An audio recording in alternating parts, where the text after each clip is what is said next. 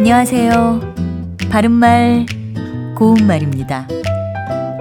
우리말 관용구 가운데 첫 단추를 잘 끼우다란 말이 있지요. 이것은 새로운 과정을 출발하거나 일을 잘 시작한다는 뜻입니다.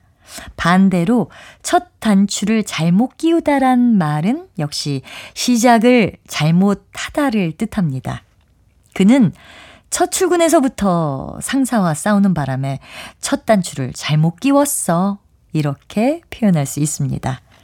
자, 그렇다면 첫 단추와 바로 전 예문에 나왔던 첫 출근이란 표현은 쓸 때 모두 붙여서 쓰는 것이 맞을까요? 아니면 첫과 단추 또는 첫과 출근을 띄어서 쓰는 것이 맞을까요?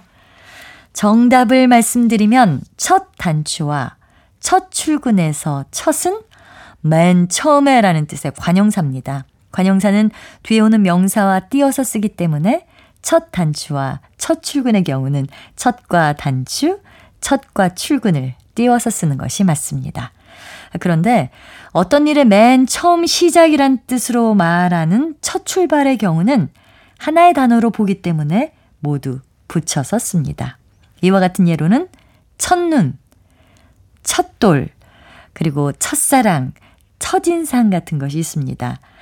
그 뜻으로 보면 첫 단추와 첫 출발이란 표현이 비슷해 보이지만 이렇게 띄어쓰기에서는 약간의 차이가 있다는 것 기억하시면 좋겠습니다. 바른말 고운말 아나운서 변희영이었습니다.